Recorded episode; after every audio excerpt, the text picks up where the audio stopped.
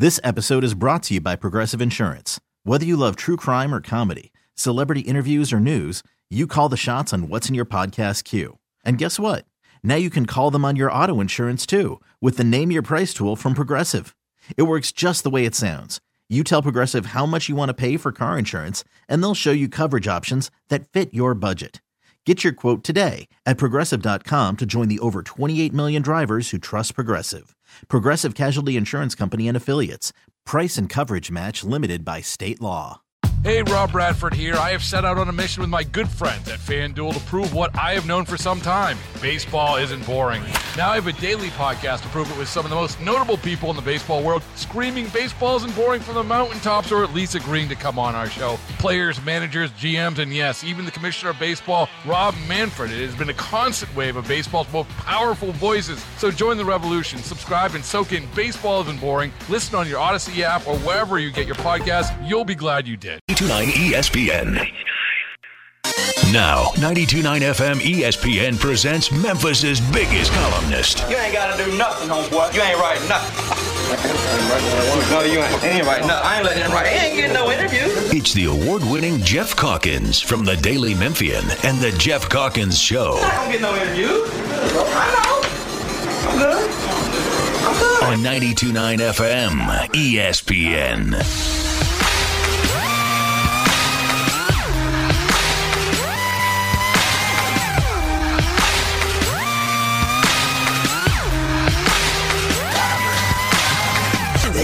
Gentlemen, this is something they call a groundbreaker. So let me first apologize to the shirts and the ties for your makeup. Cause I make you ugly as soon as it drops. We're on a rampage. Bubbles popping up before you know it.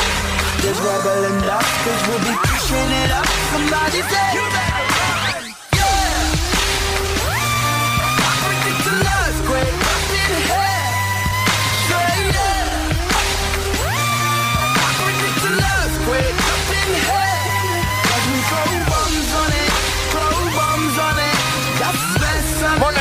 Happy Thursday and happy uh, National Burger Day. I once, Brad, you do you remember? Do you remember early on, Brad Carson, of course, sitting in for Jeffrey, who's home with Josephine, uh, young Josephine. Uh, there was one time that I was early on in this radio, in this in the history of this radio show, and uh, I was talking to someone, and I was talking about hamburgers, and you sent me a text. Do you remember this? It said, I, I, I know it legendarily because John and Martin and I have talked about it literally ever since anytime this topic comes up. The text said, Burger Talk? Question mark. That was the text. Like like you were at least trying to steer me away from Burger Talk. No, not at all. It said Burger. That that's that's how I saw it. Not at all. Talk. Much- and now Burger Talk has become, let's be honest, Yes. a staple of Well, this it's a show. staple. A staple. Well, we what is this show about if not Fishman and Sam Hardiman and Burger Talk? One of the and things- occasional sex therapist. I was thinking about Jeffrey this morning. One Uh-huh. of the things that we don't reveal on the air that makes this station great Is is, our early evaluations of things when they're early, if you follow. It is interesting how that, that? works. It is interesting how it works. Things do develop. There were days we don't talk about ratings because you're not allowed to, right? You literally can't. We We're not it's- supposed to get is into the- the weeds on it. It is weird that like there's a there's a there's a publication that puts out quarterly ratings and people can see them Yeah. and see what we do every single. Some top line numbers. But there were times that, particularly, it is. This is one of the interesting things, and John will admit this. The show with when it was me and John did not rate well relative to what it does now. And it's weird because we have such we're such great friends and we have such great chemistry and I love this when he's in here for a when he's love when he's in here for a segment every week, but he and I are better apart than we were together. There's no question that's true. And you just try to figure things out. You look at this is just to get into the weeds a little bit. You're like like okay, well the the third part of the first hour, everyone's bailing. What's happening there, or whatever? We do break this down occasionally. Now we're just rolling along. We don't really Try not to stop and think about it. You only do it honestly. You know what you do it when you're sucking. Exactly. You do it when you're sucking. You do a little self analysis of when you're sucking. Now I talk about burgers with impunity, although I probably won't so much today because uh, I'm a little sad about Jennifer Beasley one, like I normally have her on to talk about. And I don't have, I don't have a favorite burger. I mean, uh, Huey's is obviously the everyone's favorite burger. It it has Huey's in the in the in the you know best of Memphis poll crushes everything. But like then there's the Tops burger, then there's the Belmont burger, then the Alex's Tavern burger, then there's the well the burger that I have not had that I want to have is the Bishop burger. At Bishop, the restaurant Bishop, Oh. I am told it's a great burger. Folk's Folly, evidently, on some certain days, Jennifer used to talk about you could go to the bar and you could get the burger. I've never had that burger. Um, so there are, I'm certain, a lot of great burgers. And do you have a favorite burger? Do you ever eat a burger when you order out? Yes, yeah, I I, I love burgers. I love. But some people you cook them at home. burger. But do you, you do you do it when you order well, out? Humphreys over at Folk's Folly also sells the meat out the back there. Do you do that?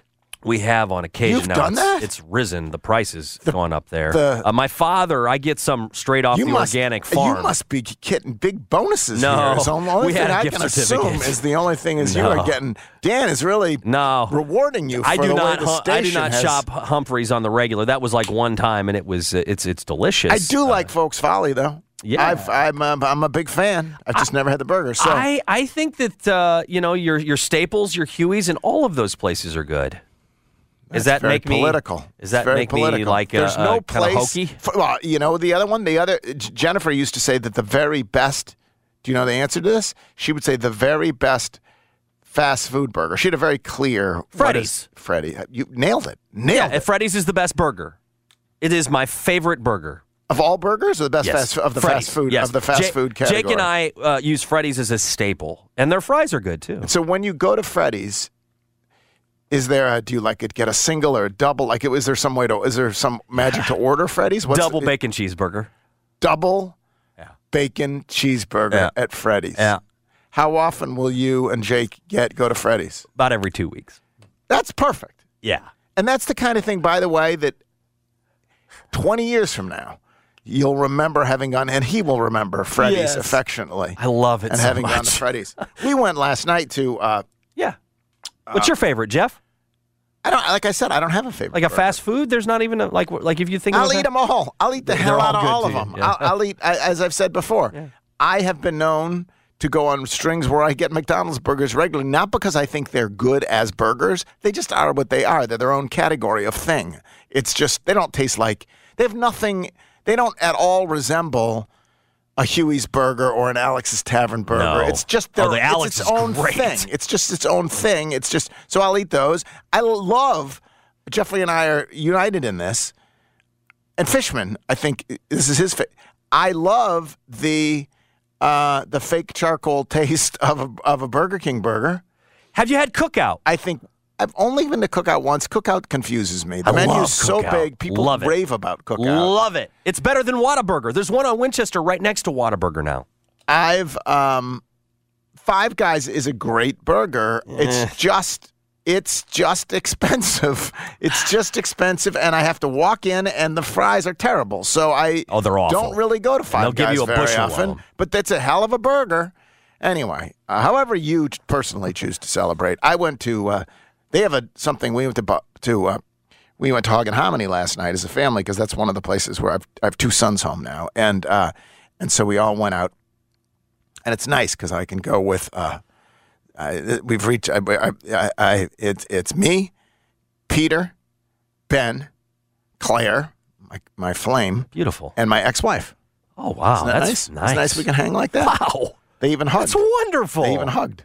Yeah. You have a special relationship nice? with all sides of your Well, family. I also have a special relationship with Hog and Hominy because they bring a, they have just Yeah. it's fa- fantastic food. They have a John T burger there that I we did not get, but I'm in love with the poutine. Yeah. I, I, honestly, I'm in love with the underrated uh, at Hog and Hominy is the lemon meringue pie dessert thing. It's which is made with some sort of a frozen confection, but it's also lemon meringue, and it's not anything people tick off when they think about it. Chris Harrington likes the peanut butter pie there, and I and I and I second that as well. But anyway, happy Burger Day uh, to you wherever you are. Uh, I no longer question it, and and I think you've earned the right to talk about, frankly, Ex- whatever you want. Excessive heat warning today, 100 degrees. Uh, so uh, enjoy that, ladies and gentlemen. We don't have Jeffrey, but all things are evidently going well for that young family. And so that is wonderful. Today on the radio show, we do have Frank Bonner from the Daily Memphian. He is next. Uh, I wanted to have him on for a couple of reasons. One is uh, they're doing some new things out at uh, the the the, fo- the football stadium, including the Tiger Head, the infamous Tiger Head, which was once not inflated properly, and DeAngelo Williams couldn't run through it. It was a hilarious moment of of uh, b- back when the football program. It sort of symbolized the state of that football, the neglect of that st- football program once upon a time. Anyway, they're not that now that they're moving it out, and you can get they're moving out onto Tiger Lane. They're, they're not running through the inflated football head anymore. Uh, and there are other changes that they are making. Secondly, uh, Ryan Silverfield spoke yesterday, and uh, in Frank's story, he said very upbeat, very upbeat. Now, maybe this is the time of year when everyone is upbeat, but still very upbeat. I thought was um, interesting. And then finally, I have this question. Earlier, there was a story, national media story. I think it was Dellenger, who said that uh, that that Ryan Silverfield was on a sizzling hot seat, sizzling hot seat. And so I started thinking about once you're on a sizzling hot seat, can like how does can he get off the hot seat? Is it is it possible? And here's an interesting thing. I've thought about this because there are some actually now. It used to be said that once you are on a hot seat, you're never off the hot seat. Like, and if you look back at Memphis basketball and football, and John Martin has a column up about this very topic. If you look back at, at Memphis basketball and football, once Tubby was, people had made up their minds about Tubby. Was there any way Tubby was going to get off the hot seat?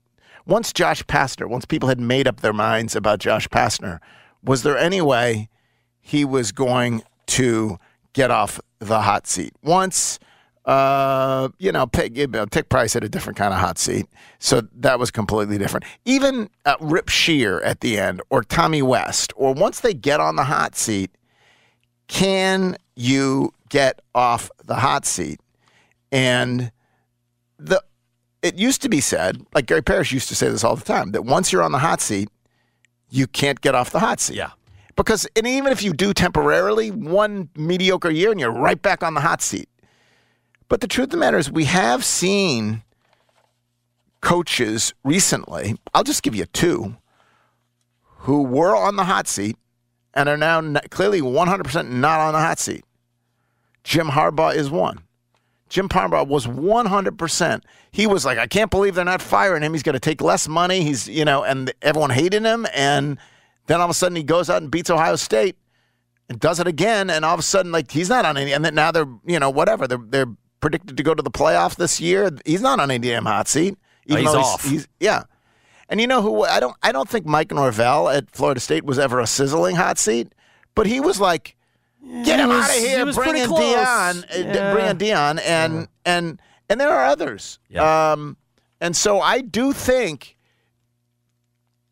we have now seen examples. It is possible to be on the hot seat and get off the hot seat. And I'm going to ask Frank if there's a perception, if he has a perception that Ryan is even on a hot seat, but also what does he have to do?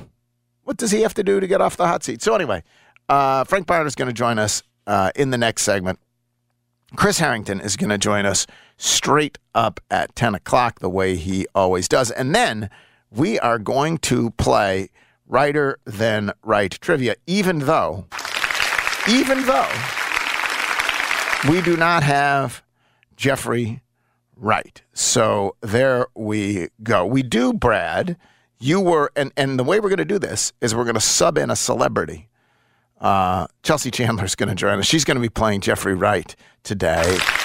I haven't discussed this with Jeffrey. I don't think that Chelsea's performance is going to count and his record Yeah. against for or against See, his record. And in the in the X tweet that I put out earlier, I didn't reveal it. I didn't know if you were going to make it a big surprise, like No, a no, reveal no, that who, no, of it's who Chelsea. it is. It's Chelsea. Chelsea. The, the, the meteorologist from And- Fox 13. and you will be playing for. Uh, is this is this an either or choice? Yep. Is that right? That's right. So you either at Bank Plus can either have tickets to Nickelback Mm-hmm. on September seventeenth, or this Friday night Yes. to Koe Wetzel. Koe Wetzel. Koe Wetzel. Yeah. I'm not familiar. Bank with. Plus. What sort of person? What sort of? What is Koe Wetzel? I'm not as familiar. as- We're not, but you knew it was uh, Co and not Coe. it's like a country rocker Country dude, I think. Yeah, country So go. alternative rock dude. go. He's pretty popular. I'm sure he is. We wouldn't be giving out these fine prizes if not. Koe Wetzel Friday night. Sings a song called Good Die Young. That's pretty popular. Bank Plus or Nickelback on September 17th. All you have to do is be righter than Chelsea. I'm not going to make any representations about whether that is easier or harder than to be righter than right. It can't be it can't be harder because Jeffrey wins every week. He's incredible at trivia. I really am astounded at how good he is. He's very smart. He's also he is very smart, but like the questions sometimes can be so freaking random, and he still knows them. He also is a good guesser, which, like Yeah. the SAT or ACT, Is a is a critical yeah. skill. And and since he started doing the trivia, he prepares. He pays attention to the does. world Yeah. to the world around him. I paid attention last night. Uh, Did to- you watch this debate? Did you watch any of it? You I had not. to turn it. I'm like Harrington. I, I I saw the first answer on climate change, and I'm like, no, With no. all- it was. Listen, I don't. You, you know me. All, all you people know me. I don't like to. When it comes to my political uh, leanings, I'm sure I'm we're, it's, complete. it's, we're still wondering. I'm a complete mystery Yeah, to we're all still of you. still wondering. I'm a complete mystery to all of Yeah. you. The debate was wild. It was like, so it crazy. Was wild. Who is the the, the, The- Indian gentleman that uh, you spoke Vivek? of? Vi- He is. He's a he's a maniac. he is. He's a wild ass dude. Well, what's interesting is he really won.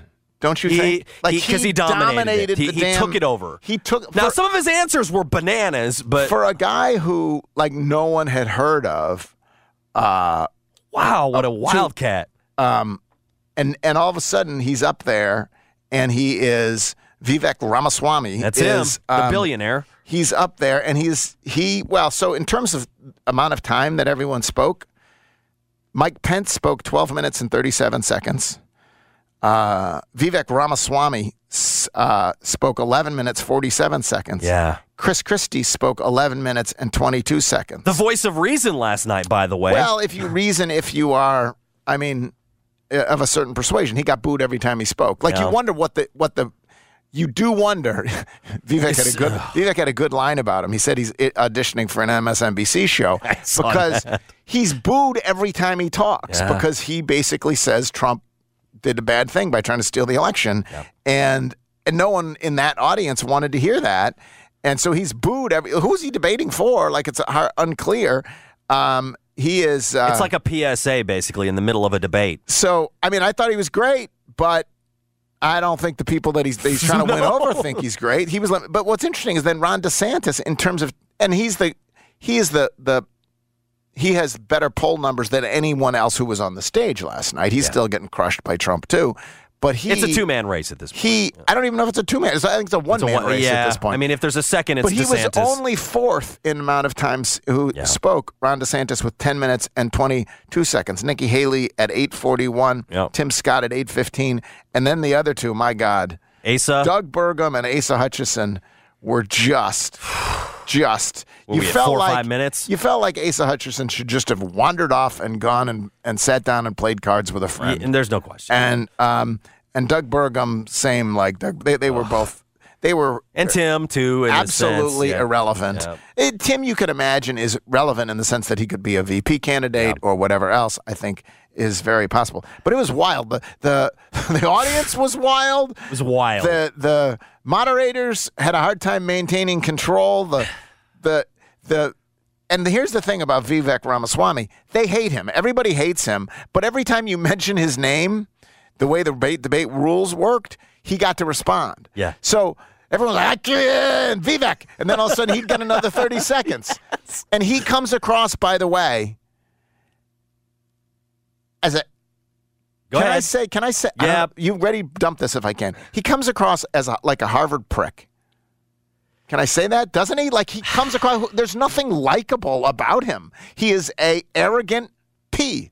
Isn't he? Like that's what he comes across as. He went to my alma mater. I'm like, come on, man. We're not like that. We're not like think we're. He thinks he's smarter than. He's insufferable. He's a tech bro who's insufferable, and he said wild things.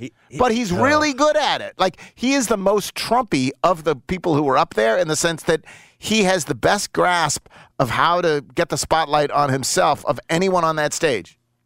For a guy who's a total amateur at politics. I think that's right.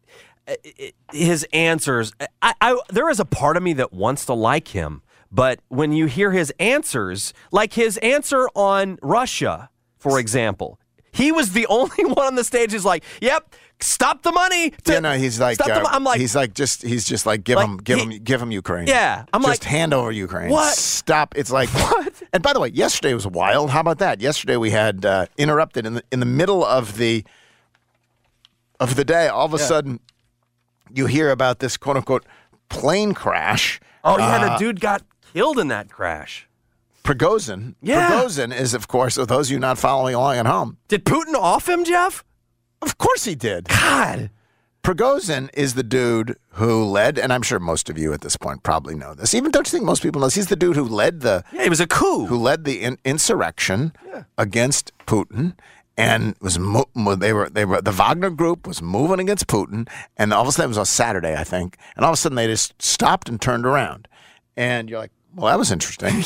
and then it was uh, well, and he's going to be allowed to live, and he's he he's uh, going to have a truce with Putin, Yeah. and people are like, "This is weird," because nor- normally people who oppose Putin, who even just say an unkind word about him, they're pushed out of windows and stuff and poisoned. and this guy led a half coup, and he's going to be uh, living merrily, ever, ha- Nope. happily ever after. And then yesterday, he's on a plane, and shockingly, the the uh, plane had an accident. The plane had an accident, and I would feel bad for uh, the people on that plane, except for the fact that they're awful human beings too. They kill people with sledgehammers. And I don't think that Putin cared a damn about, listen, because of his war, half a million people or something have died. I don't think he minds another. If there were some, the, the pilot, I don't think he's really worried too much about the pilot, Yeah, the crew shrapnel. of this plane Yeah. who went down. But you know what is it? If you come at the king, you best not miss, right? Isn't that what they say? I think that's what, what they say. I think Prigozhin He came at the king and he missed. But what's he doing on a damn airplane? He should stay off an airplane. He should like if once you decide that, you should move to some Go go someplace else. undisclosed Yeah. location and just drink vodka for the rest of your life. Well, and it's it's just like a, a you, there's video of it. You can go look at it. There's video of the plane just of the boom. plane in frame. Done. Flames. All right. Well, um, okay. There are two, two, two actual, at least two, maybe more if we get to them, sporting events or sporting developments that I wanted to talk about uh, as as we get to the end of this first segment. Before we're joined by Frank and Chris, and then Righter than Chelsea trip. Is it the little leaguers who look like they're 18 years old? No. I'm contractually obligated Okay. to talk about the ACC ah, and the fact that it appears likely that SMU, Stanford, and Cal will be headed to the ACC. We thought, I'm so over this conversation. I am so over this conversation, mostly because, well, partly because I'm over it, partly because I think the whole thing is disgusting, uh, and partly because, of course, it never ends well for Memphis. That's a big part of it. I would not be over it if Memphis were going to the ACC. Let's be clear. Let's be clear. So, um, but I am over it. I'm over it in terms of talking about it and seeing other schools um, succeed and at least temporarily getting over the fence. And the reason they are um, is that after last week, I guess it was, UNC, NC State, Clemson, and FSU all objected, and you needed uh, you needed 12 out of 15 votes to get uh, to get into the ACC. All those objected, and so uh, they it, it, failed. Now uh, they've come back with richer offers. Stanford and Cal offering to forego uh, TV and money for for take a take a smaller share, but then SMU was the shocking one. SMU said, "You know what? You don't have to pass for seven years. seven years. We'll just come on in. And here's the thing you're going to be getting more. This is why they're all of a sudden these very principled institutions are reconsidering because you're going to get more money from ESPN and you don't have to share it with the incoming institutions. And so what's happening now is the existing institutions and the ACC are meeting to decide how to divide up this windfall. It's just like it's just it's it's purely a money play. They're supposedly getting $72 million in additional revenue is the ACC. And that money can be divided, and you don't have to divide it. Only to reduce shares to Stanford and Cal, and no share at all to SMU. Crazy. Uh, I, Jarvis Greer made a great point talking to Gabe that back when Memphis was trying to get in the Big 12, there was all this blowback um, about, I can't believe they're trying to buy their way in. Remember that? Do you remember that? The- Totally the- remember that. Yeah, the FedEx stuff, and we're FedEx paying to get in. Yeah, right. Idea. How insulting is this? They're trying yeah. to buy their way in. Beneath us. Well, uh, buying your way in seems to work pretty well now. And um, and I said yesterday on Gabe's show, and I believe this 100 percent that it's it's it, it's not unlike you know it, it it's not unlike America. Uh, the rich kid has a leg up. You know the rich and and mind, mind you, I'm aware of that. I came from a pretty privileged background myself, so I don't. I, it's not some freaking accident that um, that uh, all five brothers in my family went to Harvard in one way, shape, or form.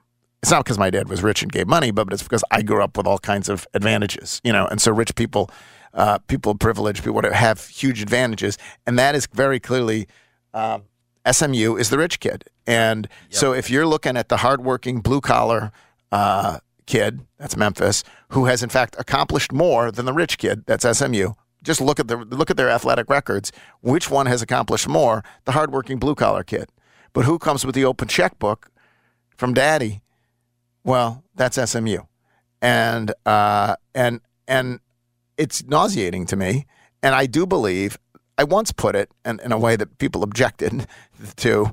That I think that that uh, I asked the question whether uh, any of this was was racially based. I'll say this about it: I th- I, I don't think it's uh, clearly not explicitly about that, but I do think it is about the kind of school you are sadly matters. And instead of celebrating the kind of school that Memphis is, which is a school that gives opportunities for first generation kids, for people who have to work while they go to school, for all of that, instead of celebrating that and saying, my God, we want that kind of university in our conference, they look at, they'd say, yeah, no, we want, we want the one that looks kind of like Wake Forest, you know, like it's a private institution with, you know, kids in polo shirts, and like the, it's it's going to be SMU. We'll we'll take them, and so I really think that there is a bias against the type of school that Memphis is. It's one reason that buying your way in, once upon a time, was looked at as like, oh, you can't buy your way in. No, I guess you can't if you're Memphis, but you can if you're SMU. Buy your way in. I think there's a lot of things operating here. Money is obviously is is the foremost thing that is operating here, but I don't think it's the only thing that's operating here. And then in terms of like it, uh, others have made the point that SMU could well join the ACC, and before their seven years of getting no money are up, the ACC could blow up. Right? That that's very possible. And so you're like, it's is it's at a risk they're taking 100% because Florida State still wants out, and once Florida State wants out, then Clemson will want out, and then everything they'll they'll all like they'll want out, and so it's very possible that SMU will join a conference and take no money for seven years, and will never enjoy the windfall at the other end. That's very possible, but there still will be in a better place because they'll be affiliated with with uh, Louisville and with Boston College and with and like with the other schools that are not Clemson uh, and uh, and uh, Florida State and presumably UNC, whatever, in the ACC. Um, so I don't blame SMU at all for doing this.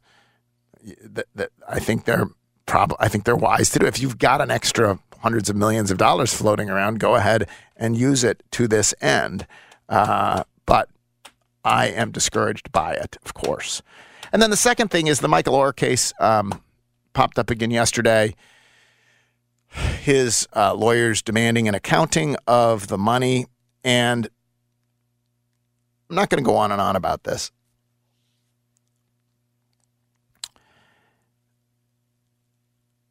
There is no evidence whatsoever that the Tuohy family isn't totally happy to give him accounting of the money. In fact, I find this story, and mind you, as you know, I'm kind of a left leaning pinko in many ways. I believe in the underdog. I believe that uh, that this country has oppressed black people for centuries. Uh, all of that. I do not believe that the Tuohys are evil here or that anyone has been screwed out of a single freaking penny. And I think the way people have run with this story, it because it fits into their because it fits into their predisposed narratives, they don't haven't stopped to look at the actual facts of this story. And people thought when this story broke that it was like, oh, conservatorship. This is like Britney Spears. The Tuohys are just are, are have taken Michael Michael Oher and they've taken all his money off all these years and they haven't let him do anything. And this is pathetic. And they've taken huge advantage of him. I literally have seen, and if I do, I'm if we if if there is evidence of this, I will 100 percent reverse my opinion. But I've seen no evidence that they have stolen a single freaking cent. If you want to tell me that they took in Michael Oher because he played football as opposed to violin, I will believe that. If you want to tell me that they profited in other ways off of his celebrity and that they enjoyed being the Tuohys of Blindside, I, I will believe that. But it seems to me that this is actually a arrangement. They helped Michael Oher. I think it's kind of indisputable. They helped him achieve the grades, the the scores, whatever else to get into college in the first place. Michael Oher went on to make $34 million playing NFL football, and he may have done it, but for the Tuohys, we don't know. But did the structure help? I, I don't see how you can deny it didn't help. And so far, I have seen no, and and then yes, the conservatorship. They came up with a conservatorship. They say, um, they say because the NCAA was looking at him. That story to me has the ring of truth. Could they have adopted him? Yes, they could have adopted him at that point. Although other people tell me the adoption would have taken longer. Whatever. But the conservatorship, if they had then run all of his deals through the conservatorship, taken half of his contract, NFL money, his shoe money. If they had if they had treated him like the Britney Spears situation, by all means, clobber them, rip them apart, call them vultures, whatever you want. But it seems to me pretty obvious that there that no one got rich off of this movie except for the movie th- the movie company. And so if there is some evidence that emerges of the 250 million dollars or whatever however many dollars that comes out that Michael Oher didn't get that they got, I will lead the charge. But right now, you see things on social media about look at pictures of the uh, the Tuohys in Europe. Look at the life they led off of Michael Oher. They led that life because they sold their company for 215 million dollars. And Michael Oher got $34 million playing football. Like, who's the loser here? Who, like, who, who's the loser in this situation? Seems to me that Hugh Freeze did pretty well. Seems to me the Tuohys did pretty well. Seems to me that Michael Oher did pretty well. If you want to argue anything about it, it seems to me that you could go back and say that when they did the original deal in the first place, what they should have done is made sure Michael Oher got more money and I can I can I can instead of saying, listen, we don't we don't we just want the message to get out. We don't really need the money. The two hundred fifty million dollars that we get and divide five ways will be fine, and then we'll divide everything. I, I can hear that argument, but this idea that like the Tuohys are thieves or something. They said last week that they will do an accounting, and I do believe they will do an accounting, and I believe it will be pretty easy to do. So we'll see. And again, I I will uh, I will happily uh, change my mind. Not if if facts emerge that the Tuohys have been siphoning money out of Michael Oher's bank account. So far, I've literally seen no evidence of that, and I've seen nothing to indicate. Like, so yeah, it'll it'll continue to be headlines because people love this story that the Tuohys are living high in the hog off of the Oher, off of Michael Oher. I just don't believe it to be true. That's my instinct right now, and maybe I'm wrong. All right, we're going to take a break. Come back. We'll talk to uh, Frank Bonner on the other side. Geoff Calkins Show, 92.9 FM ESPN. I'm Ryan Horvat with BetQL. When taking a look at college football win totals this season, take a look at UTEP, whose win total in the Conference USA is at five and a half. They bring back 15 starters from a team that finished 5 and 7 last season. They also bring back their starting quarterback, Gavin Hardison, their starting running back, Deion Hankins, and they have the best offensive line in the conference with four starters back. On defense, they bring back seven starters. I'm Ryan Horvat. Bet smarter and beat the books with BetQL and download the BetMGM app. Hey, Rob Bradford here. I have set out on a mission with my good friends at FanDuel to prove what I have known for some time baseball isn't boring. Now I have a daily podcast to prove it with some of the most notable people in the baseball world screaming baseball isn't boring from the mountaintops or at least agreeing to come on our show. Players, managers, GMs, and yes, even the commissioner of baseball, Rob Manfred. It has been a constant wave of baseball's most powerful voices. So join the revolution. Subscribe and soak in Baseball Isn't Boring. Listen on your Odyssey app or wherever you get your podcast. You'll be glad you did today. Well, hey, if you like fishing, I've got the uh, event for you. Benefits the United Way of the Mid South. Sponsored by Valero. It's Valero. It's Bill Dance. It's the United Way of the Bigs of the Mid South. United Way, of course, does incredible things in the community. It's the largest charitable foundation uh, in the Mid South, and they put together something called the Reelin' for Good Bass Fishing Tournament. And the way it works, Friday 15th, from 6.30 a.m. to 2.30 p.m. Grand prize $10,000. Tournament takes place, tournament takes place at Tunica Cutoff, Wolf River Harbor, McKellar Lake, Horseshoe Lake, and the tributaries and oxbows of the Mississippi River, where Brad Carson is, is known to frequent. Anyway, all you got to do to uh, to fish for a good cause. Who needs a good? Who needs an excuse anyway to fish? To fish for a good cause, you just got to text UW Fish. That's United Way Fish. UW Fish. Text it to 30306. 30306. UW Fish to 30306 to start the process. More information to get involved in the Valero Reeling for Good tournament benefiting the United Way of the Mid South. All right, joined now by Frank Bonner from the Daily Memphian. Frank Bonner today brought me the news, the really sad news, that the Memphis Tiger Head uh, is no longer, they're not going to be running through the Memphis Tiger Head anymore, Frank. What say you? Is this true? They're not going to be running through the giant inflated Memphis. But here's the good news: other fans can, right? Is that the idea? Yeah, it, it seems like it. And honestly, I'm not a um, Tiger Head guy. You're not a Tiger Head expert. Yeah, I mean, I'm not. I, I don't. I'm I'm I'm indifferent about it either way. You know, no, I, I'm pretending to be enthusiastic about it one way or another. I actually think it has been a part of the pregame thing, and it's kind of fun. And it, but now people will be able to get their picture taken with the Tiger Head uh, before the game out on Tiger Lane. All right. Well, moving on then, Frank. You wrote today also that Ryan Silverfield, I think the way you described it in your story, people can read it at the Daily Memphian, very upbeat. Is that true? Very upbeat? Yeah, he was uh he was in, in, in a really good mood and I think, you know, I think I also said in the story, I mean, what what college football coach is not around this time, right? I mean, uh you're close to the football season, nobody's won or lost the game yet. Um, you know, he was you could tell that he was um in a good mood to be this close to uh week 1 against Bethune Cookman.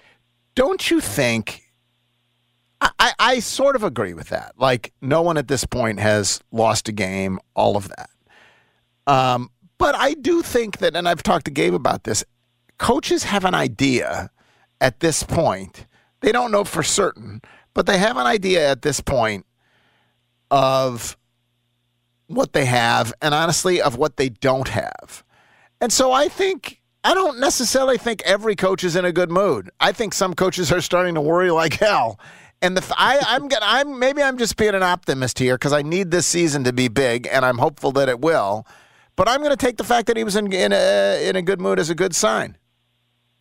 Yeah, and he kind of mentioned, you know, during during that press conference, he did say that like, uh, going into fall camp, one thing he said he was he was trying to see if they were going to come together as a team and all that, and he said they did. But uh, he he did mention that the pieces that he has he he likes. Um, and if you're looking for optimism, let's not forget the comments that Seth Henigan said about he most talented most team talented. ever. Yeah. Yeah. Joseph Scates told me um, at the bowling event when I when I had a one on one with him that he feels like this is the most talented team he's ever been on since he started playing football. Period. Um, and so you know you can take that, you know, do what you want with that, but inside that locker room from the players and the coaching staff, I know outside a lot of people are wondering what they have.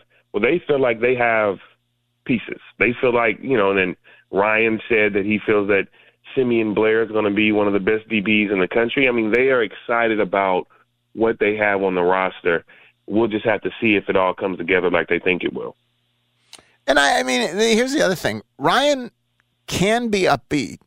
There are times he can also sound a little beleaguered, like, uh, you know, it's uh, we got, uh, job's harder than it used to be, all of that stuff. So I'm going to take, uh, like I said, I'm going to take an upbeat Ryan as a good sign. In terms of specific things that he said, I am interested in the running back situation. I know you have a let's be honest. I think we can tell the world you have a crush on Sutton Smith, and uh, and you believe in Sutton Smith.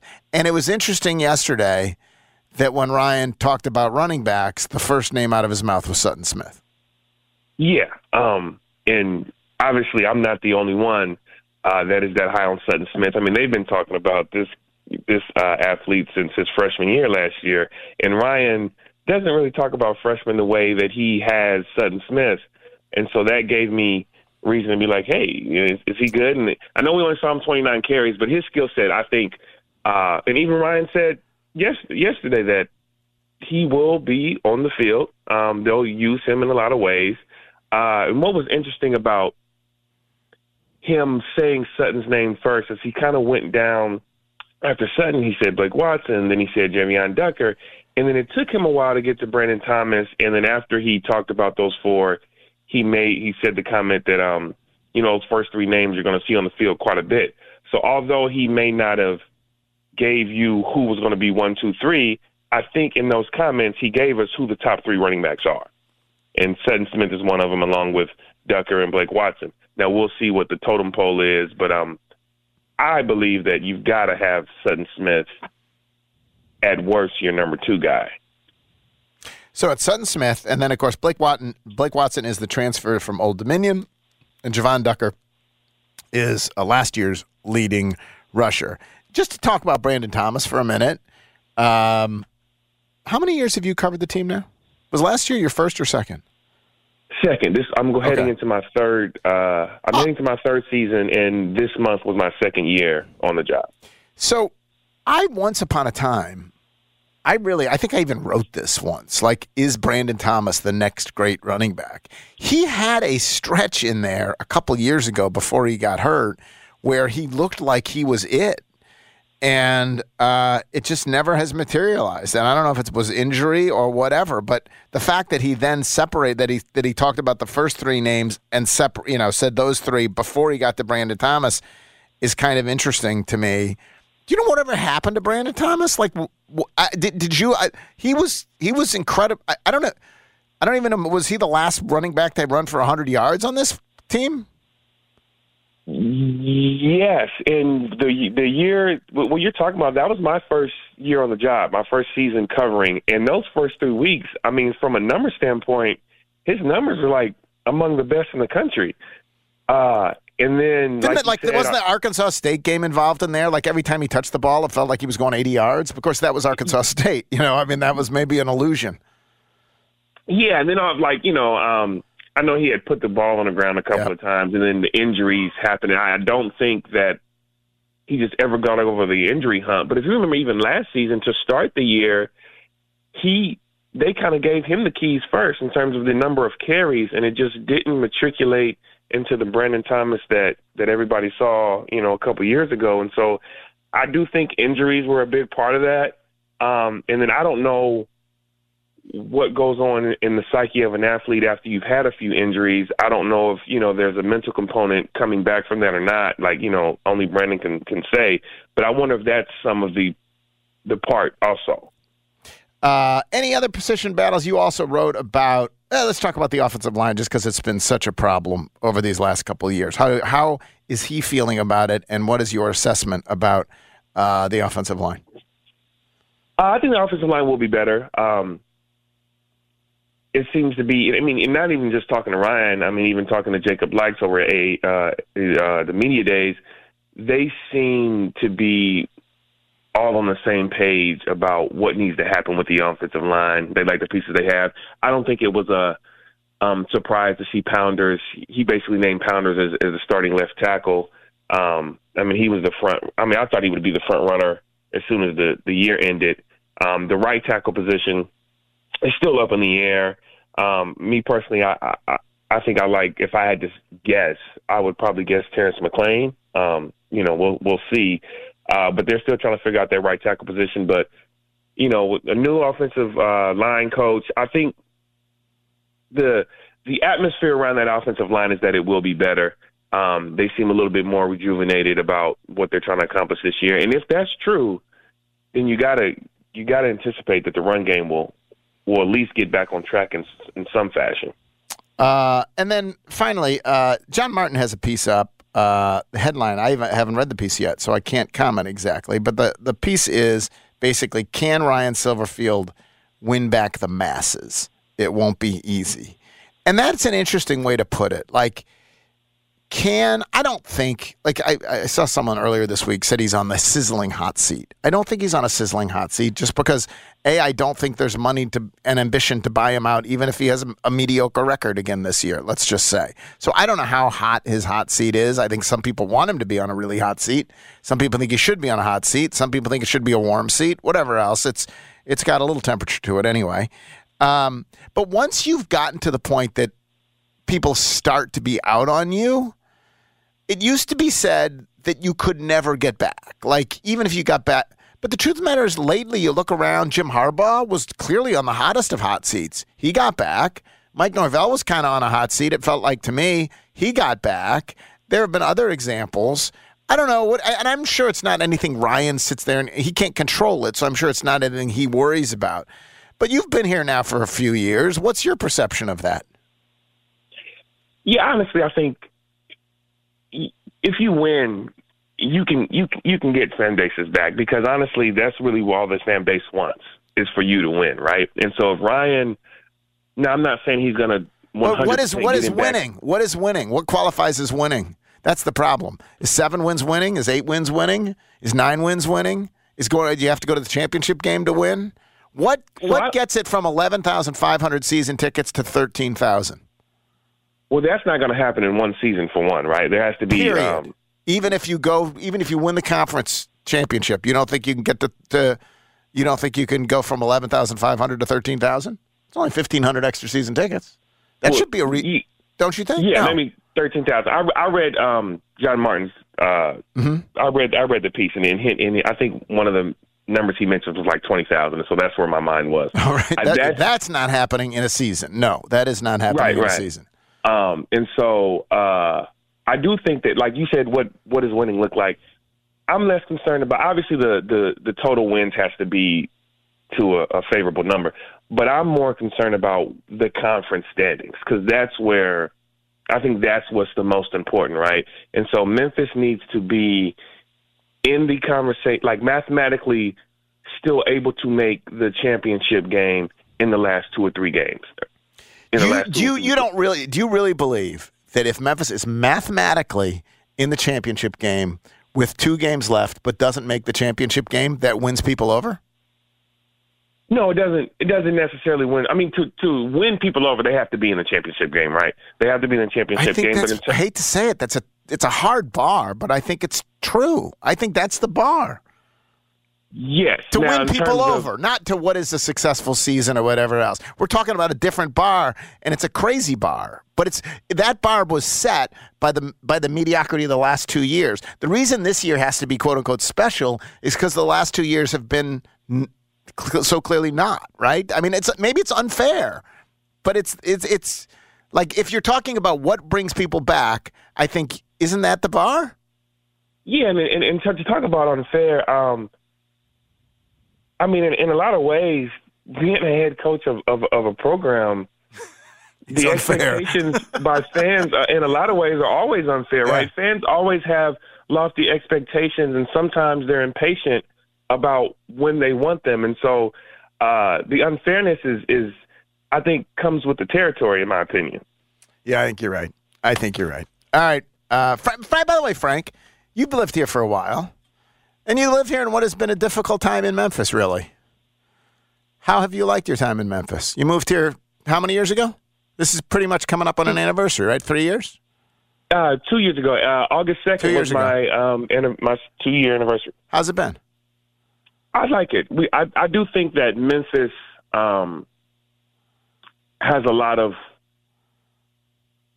cultural things to do, and and they have a, they have pockets of things to do for for everybody's interests, right? Um, which I do like. Now, obviously, uh, like every city, there are some some some bad parts or whatever you want to call it.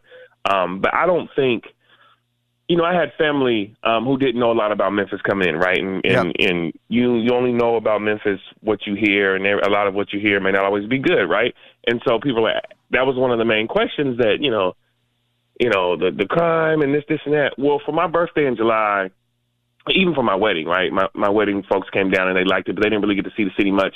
My birthday this past July, my family came down. We celebrated me and my mother's birthday, and we did things in the city, and they loved it, right? And so I think you just need to come visit Memphis and see Memphis, and you realize that like Memphis is a good time.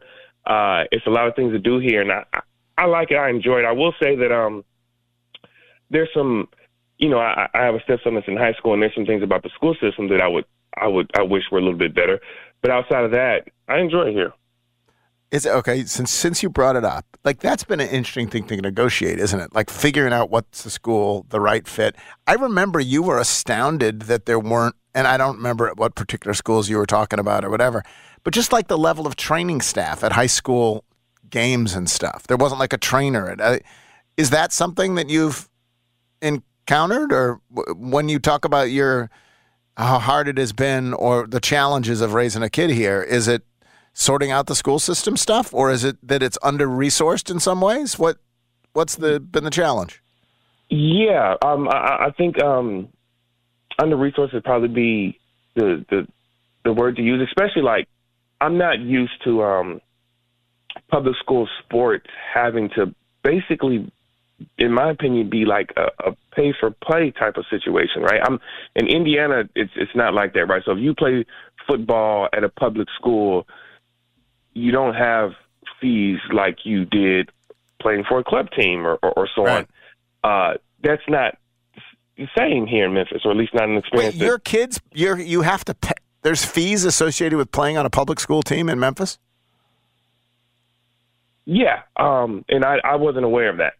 Um, I, I, I I wasn't aware of it till you just said it. Yeah. Huh? Like to Right, play and- football, you what are you? You playing three hundred bucks or something like? It's as if you're playing. Uh, well, I mean that's that's the number. It's, it's funny you, that that is the number. it's really three hundred dollars to play football. That's crazy. Yeah. It should Um, it should not cost money to play public school football.